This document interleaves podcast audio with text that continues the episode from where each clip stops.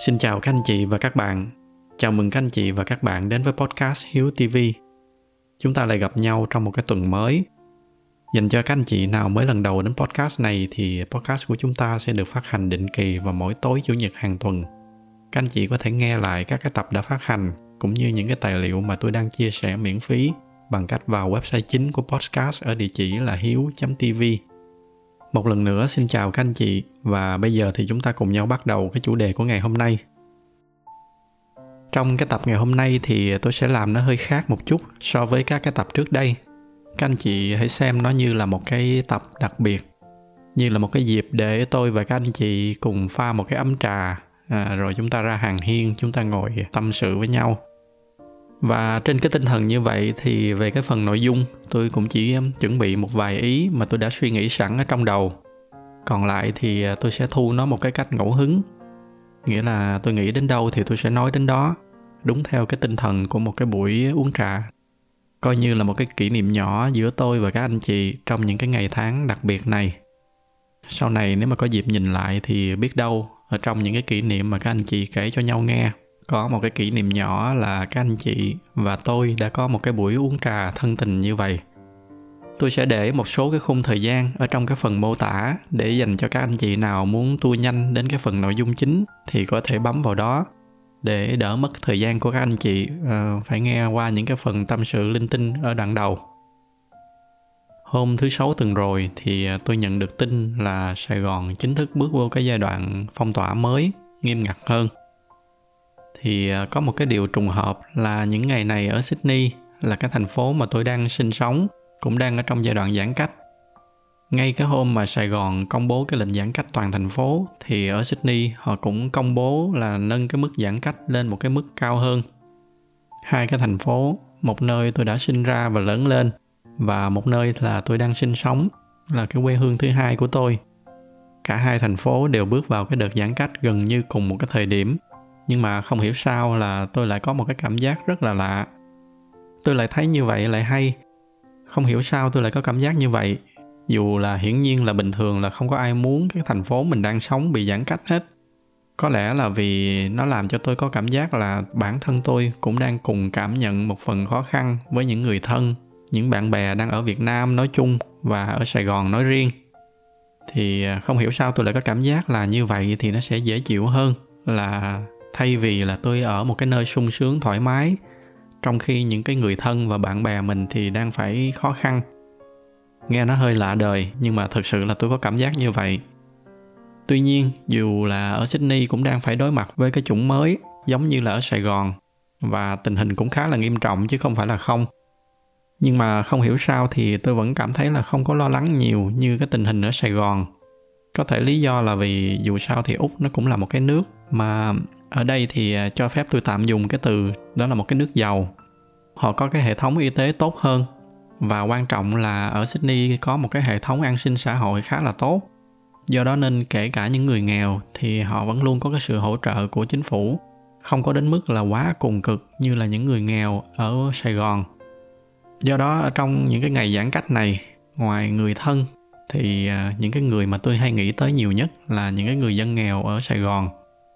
Tôi cứ thường hay suy nghĩ là không biết là những cái người mà bình thường họ đã phải đi bươn chải để kiếm những cái bữa cơm hàng ngày thì những cái ngày này không biết cái cuộc sống của họ sẽ như thế nào.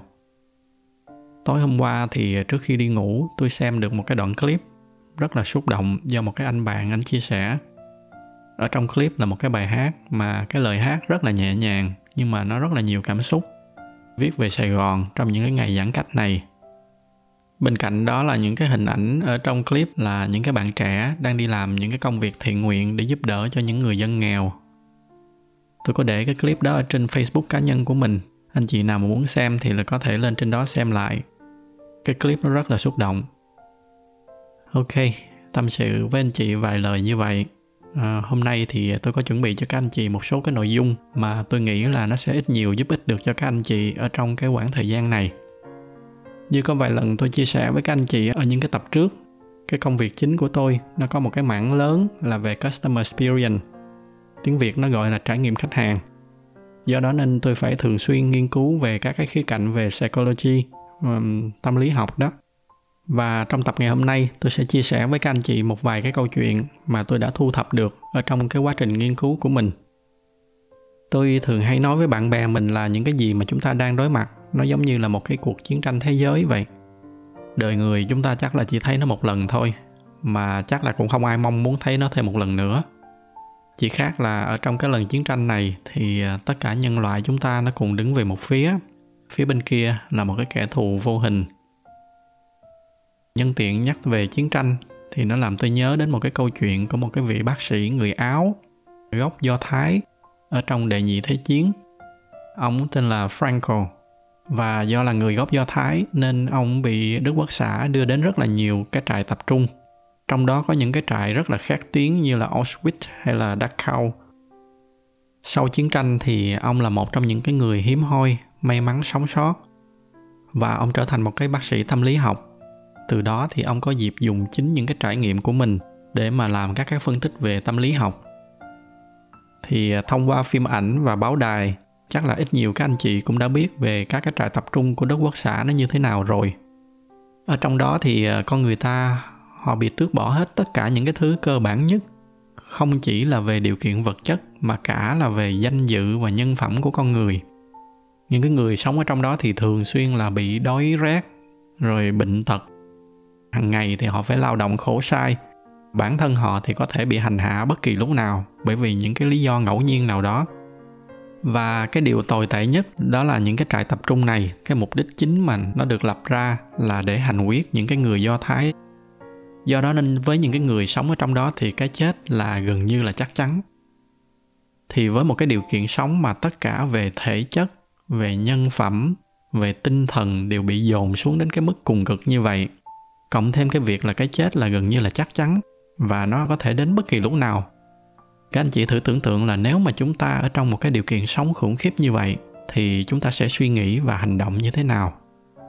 Riêng với tôi thì ban đầu khi mà tìm hiểu về những cái điều này thì tôi cứ tự hỏi là làm sao mà họ có thể tiếp tục sống được?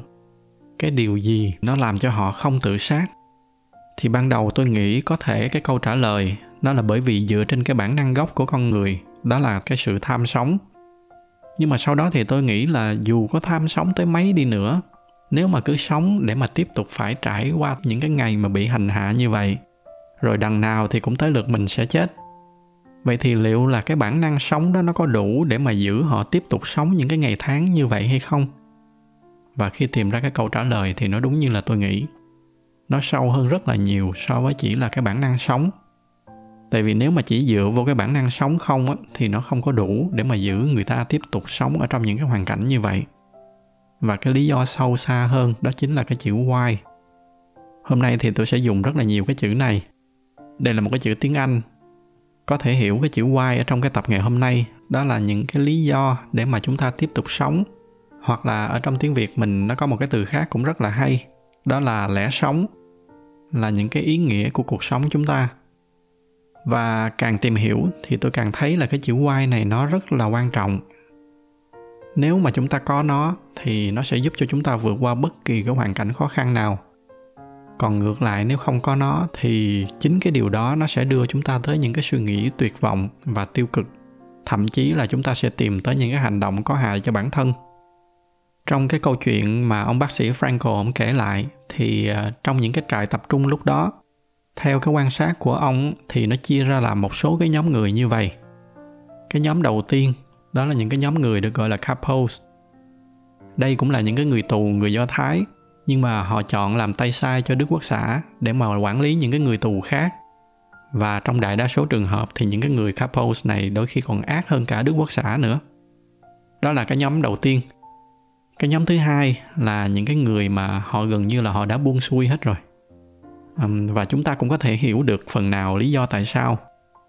Bởi vì cái cuộc sống quá là cùng cực như vậy, nên họ không còn một chút cái niềm tin hay cái động lực nào để mà tiếp tục phấn đấu và cố gắng nữa. Chưa kể là lúc đó có thể là tất cả gia đình của họ cũng đã bị giết hết rồi. Và họ chấp nhận, họ buông xuôi, phó mặc cho cái số phận muốn ra sao thì ra. Và ngay sau khi mà họ có cái thái độ buông xuôi, bất cần như vậy, thì trong đại đa số trường hợp là họ sẽ bị lính Đức Quốc xã xử tử ngay lập tức. Nhưng mà kể cả khi mà không bị xử tử thì những cái người đó họ cũng bắt đầu họ chìm dần vô bệnh tật, rồi cuối cùng thì họ cũng qua đời. Và cái nhóm thứ ba là những cái người mà ở trong những cái ngày tháng kinh khủng như vậy, bằng cách nào đó họ đã tìm ra được một cái động lực cho cái cuộc sống của mình. Và nhóm này chính là cái nhóm có xác suất sống sót cao nhất sau chiến tranh. Trường hợp của ông bác sĩ Frankl chính là một trong những cái trường hợp như vậy. Ông là một bác sĩ và trong những cái ngày tháng đó ông đã xác định cái mục tiêu của mình là cái ngày nào mà ông còn sống thì ông sẽ dùng những cái chuyên môn của mình để chăm sóc và chữa trị cho những cái người bạn tù.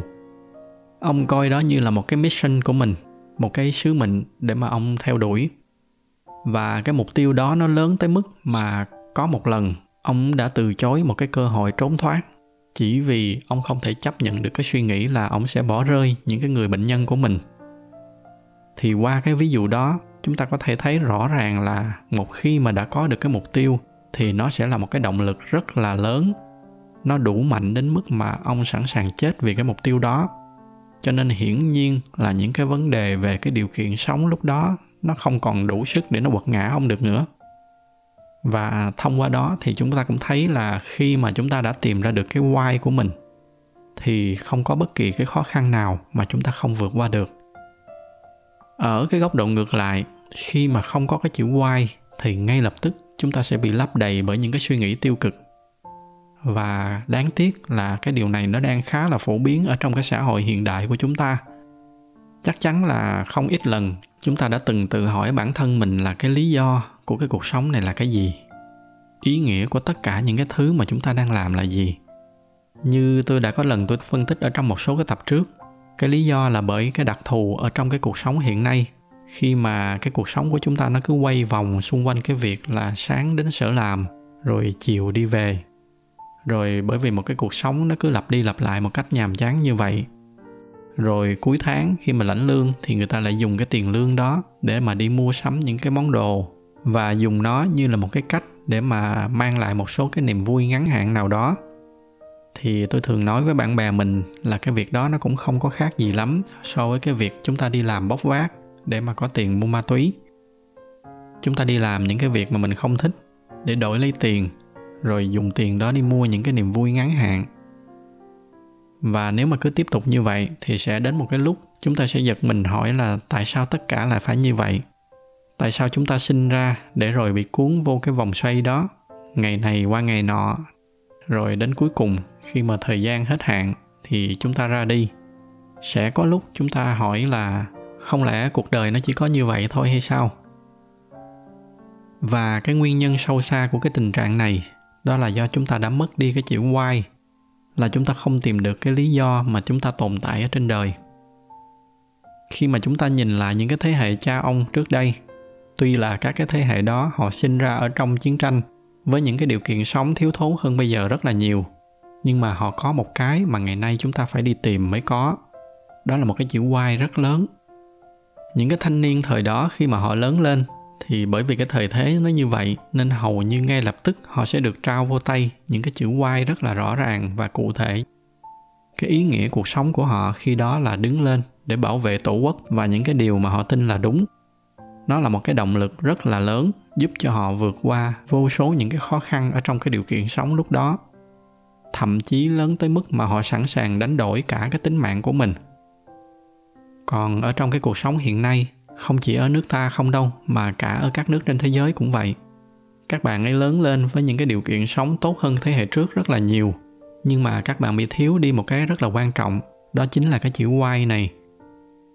Với một số bạn chịu khó đi tìm và may mắn tìm ra, thì nhờ có những cái điều kiện kinh tế và cái sự phát triển nhanh của xã hội, các bạn đó sẽ có rất là nhiều động lực để phát triển và rất là thành công.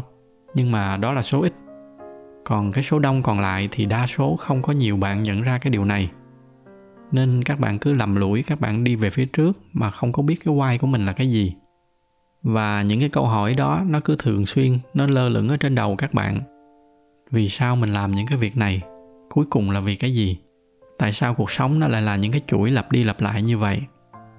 Và nếu mà cứ mãi ở trong cái tình trạng như vậy, không có tìm ra được cái why của mình, thì dần dần nó sẽ làm cho mọi thứ mà các bạn làm nó trở nên vô nghĩa và nó sẽ cuốn các bạn dần dần đi vô những cái lối mòn. Đó là dùng những cái giá trị vật chất như là một cái loại thuốc an thần tạm thời để giúp các bạn có những cái niềm vui ngắn hạn và bỏ mặc cho cái sự trống rỗng kia nó càng ngày nó càng phát triển. Và nếu mà nó cứ tiếp diễn hoài như vậy, từ từ ở trong vô thức dần dần nó sẽ đưa các bạn đến những cái câu hỏi độc hại hơn. Kiểu như là tại sao phải cố gắng sống một cái cuộc sống như vậy? Tại sao phải tiếp tục? Và không đâu xa, chính ở trên cái podcast này cũng đã từng có một số bạn gửi cho tôi những cái câu hỏi đại loại như vậy.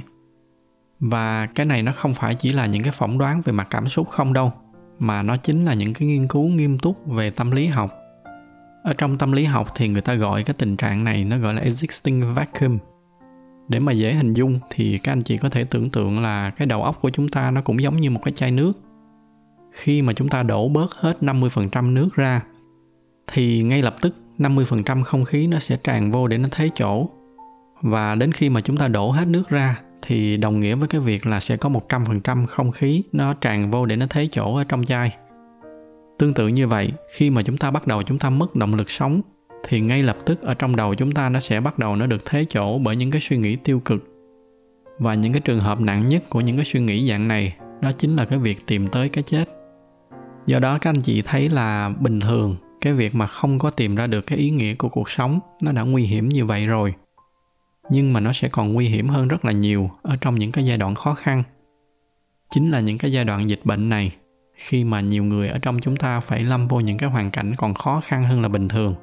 Người làm ăn kinh doanh thì thua lỗ, còn người lao động thì thất nghiệp. Trong khi đó thì mỗi ngày thức dậy vẫn phải liên tục đối mặt với một loạt những cái áp lực cuộc sống ở trong cái giai đoạn này. Những cái khó khăn như vậy, nó sẽ giống như là những cái cơn gió nó thổi bùng lên những cái ngọn lửa mà nó đã âm ỉ từ trước. Nếu mà nhẹ thì nó sẽ đẩy các bạn rơi vô trầm cảm. Nặng hơn thì nó có thể đẩy các bạn tới những cái hành động tiêu cực. Trong những cái trường hợp như vậy thì cái cách tốt nhất là chúng ta phải đi tìm cho mình những cái mục tiêu để theo đuổi. Và từ đó xa hơn nữa là dần dần đi tìm lại những cái ý nghĩa cuộc sống cho mình. Giống như cái trường hợp của bác sĩ Frankl, là ông đã chọn cái sứ mệnh của mình lúc đó sẽ là chăm sóc và chữa bệnh cho những người bạn tù khác. Đó sẽ là cái cách tốt nhất để tìm lại niềm vui và động lực cho cái cuộc sống của các anh chị. Tôi nhớ là có một lần tôi xem một cái chương trình ở trên YouTube kể về những cái mảnh đời bất hạnh ở Việt Nam mình. Có những cái trường hợp mà nó đau lòng tới mức mà tôi không thể nào tôi tưởng tượng được là tại sao mà con người ta có thể khổ tới như vậy. Từ những cái hình ảnh đó, tôi quay trở lại với những cái nghiên cứu này và đã có lúc tôi có một số những cái hoài nghi. Tôi từng đặt ra cái câu hỏi là chúng ta ngồi đây chúng ta nói thì dễ, bởi vì đại đa số chúng ta chưa bao giờ phải trải qua những cái trường hợp khổ đến cùng cực như vậy. Nhưng mà liệu là nó phải có một cái mức giới hạn nào đó. Khi mà đã khổ đến mức mà vượt qua cái mức giới hạn đó, thì dù tinh thần có vững chắc tới mấy, có lạc quan tới mấy, thì ai rồi cũng sẽ buông xuôi. Đó là có lúc tôi đã từng đặt ra cái câu hỏi như vậy. Và may mắn là thông qua những cái câu chuyện của bác sĩ Frankl, thì ông đã giúp cho chúng ta có một cái câu trả lời rất là thuyết phục. Đó là một khi mà đã tìm được cái câu trả lời why cho bản thân mình, tìm được cái ý nghĩa cuộc sống, thì chúng ta có thể vượt qua bất kỳ cái hoàn cảnh nào, dù cho nó khó khăn tới mấy đi nữa. Ông đã kể lại là ở trong trại khi đó, có những cái người mà hàng đêm họ vẫn đi an ủi những cái người xung quanh. Họ nhường cho những cái người xung quanh những cái mẩu bánh mì sau cùng của họ. Và những cái người đó là một cái bằng chứng rất là rõ ràng để cho chúng ta thấy là chúng ta có thể bị lấy đi bất kỳ thứ gì ở trên đời. Từ tài sản tới tự do, thậm chí là tới cả danh dự và nhân phẩm của con người. Nhưng sẽ luôn luôn có một cái điều mà không ai có thể lấy được khỏi chúng ta. Đó là cái quyền lựa chọn của chúng ta khi đối diện với một cái hoàn cảnh nào đó. Chúng ta có thể lựa chọn để trở thành những người tay sai cho Đức Quốc xã. Chúng ta có thể lựa chọn buông xuôi để phó mặc cho số phận. Hoặc là chúng ta có thể lựa chọn để đi tìm cho mình những cái lý do để tiếp tục bước tiếp. Cái sự lựa chọn đó là của chúng ta và sẽ luôn luôn thuộc về chúng ta. Không ai có thể lấy nó đi được. Nếu những cái địa ngục trần gian ở trong các cái trại tập trung không lấy đi được những cái sự lựa chọn đó, thì không có bất kỳ cái hoàn cảnh nào có thể tước đi cái điều đó của chúng ta được. Có một cái câu chuyện khác cũng rất là hay. Đó là có một cái lần một người đàn ông đến gặp một cái chuyên gia tâm lý. Ông vừa mất đi một cái người bạn đời của mình và ông ta cảm thấy gần như là mình mất hết đi cái ý nghĩa của cuộc sống. Ông không còn cái động lực nào để tiếp tục sống được nữa. Sau một lúc trò chuyện thì cái người bác sĩ họ mới hỏi người đàn ông đó là ông nghĩ là nó sẽ như thế nào nếu mà ông là cái người chết trước và cái người vợ là cái người còn sống. Cái người đàn ông ông mới trả lời là cái điều đó nó sẽ rất là kinh khủng cho cô ấy và chắc chắn là cô ấy sẽ rất là đau buồn. Thì ông bác sĩ mới nói với người đàn ông là ông thấy đó, chính cái việc mà cô ấy ra đi trước ông nó đã giúp cho cô ấy tránh khỏi những cái đau khổ và chính anh là người đã thay cho cô ấy gánh những cái đau khổ này. Cái người đàn ông ông nghe như vậy thì ông im lặng và ông bắt đầu ông bình tĩnh trở lại. Sau một lúc thì ông đứng dậy, ông bắt tay ông bác sĩ và ông ra về. Trong cái trường hợp đó thì ông bác sĩ ông biết là ông không thể nào ông đem cái người vợ của cái người đàn ông đó trở lại được. Cái điều mà ông có thể làm là giúp cho người đàn ông đó thay đổi cái góc nhìn về cái sự việc đó. Thì thông qua cái ví dụ này, chúng ta có thể thấy được cái tầm quan trọng của cái góc nhìn. Và đặc biệt là cái chữ why. Khi mà chúng ta đã tìm được cái ý nghĩa của một cái việc gì đó, thì tự động những cái cảm giác đau khổ, khó khăn nó sẽ giảm đi rất là nhiều. Cũng giống như cái người đàn ông kia. Khi mà đã tìm ra được những cái ý nghĩa hợp lý cho cái sự việc, thì tự động những cái nỗi đau của ổng nó sẽ được hóa giải. Có một cái nhà triết học người Phổ tên là Friedrich Nietzsche. Ông có một cái câu nói mà tôi rất là thích. Tôi sẽ để cái câu nói này ở trên màn hình. Tạm dịch cái câu nói này ra tiếng Việt, đó là những ai mà đã tìm được cái lý do vì sao để sống thì sẽ có thể vượt qua bất kỳ cái điều kiện sống nào. Tôi có cơ hội được đọc một số cái nghiên cứu về kinh tế vĩ mô viết cho cái đại dịch lần này. Thì tôi nghĩ là dịch bệnh lần này nó sẽ còn rất là nhiều khó khăn ở trước mắt. Kể cả là sau khi dịch nó qua rồi, thì tiếp theo sau đó sẽ là những cái dư chấn nó ảnh hưởng lên cái nền kinh tế, không chỉ là ở nước mình mà ở cả toàn cầu. Do đó nên chắc chắn là nó sẽ còn tạo ra rất là nhiều khó khăn ở trong cái thời gian sắp tới. Sẽ còn nhiều người bị mất việc khi mà các cái công ty họ cắt giảm chi phí. Sẽ có những cái anh chị kinh doanh thua lỗ, lâm vào những cái tình huống rất là khó khăn. Nhưng mà hy vọng là ở trong những cái tình huống khó khăn như vậy, các anh chị hãy cố gắng đi tìm cho mình những cái lý do để mà tiếp tục phấn đấu. Bắt đầu bằng cái việc tiếp cận với một cái góc nhìn tích cực hơn.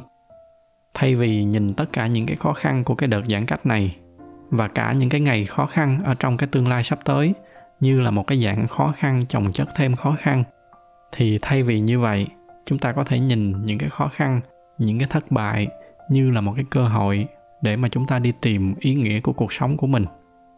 Bởi vì nếu mà mọi việc nó cứ bình thường thì có khi là chúng ta sẽ mãi chúng ta bị lôi đi theo cái quán tính. Đôi khi là mất việc chẳng hạn, nó sẽ là một cái cơ hội để các anh chị chọn lại một cái công việc mới mà mình yêu thích hơn, có ý nghĩa hơn. Đôi khi chính những cái tình huống khó khăn nhất nó lại là cái cơ hội để chúng ta xốc lại mọi thứ và đi tìm cái chữ why của mình. Trong khuôn khổ của một tập podcast ngắn thì tôi không thể chia sẻ hết cho các anh chị trọn vẹn cái cách để mà đặt ra những cái mục tiêu và đi tìm những cái ý nghĩa cuộc sống. Nhưng cái cách đơn giản nhất là các anh chị có thể bắt đầu bằng những cái mục tiêu nhỏ để lấy nó làm niềm vui cho cái đợt giãn cách lần này. Nó có thể là đọc một cái quyển sách nào đó, hoặc bắt tay vào học một cái ngôn ngữ mới, hoặc là tìm hiểu một cái khía cạnh gì đó mới.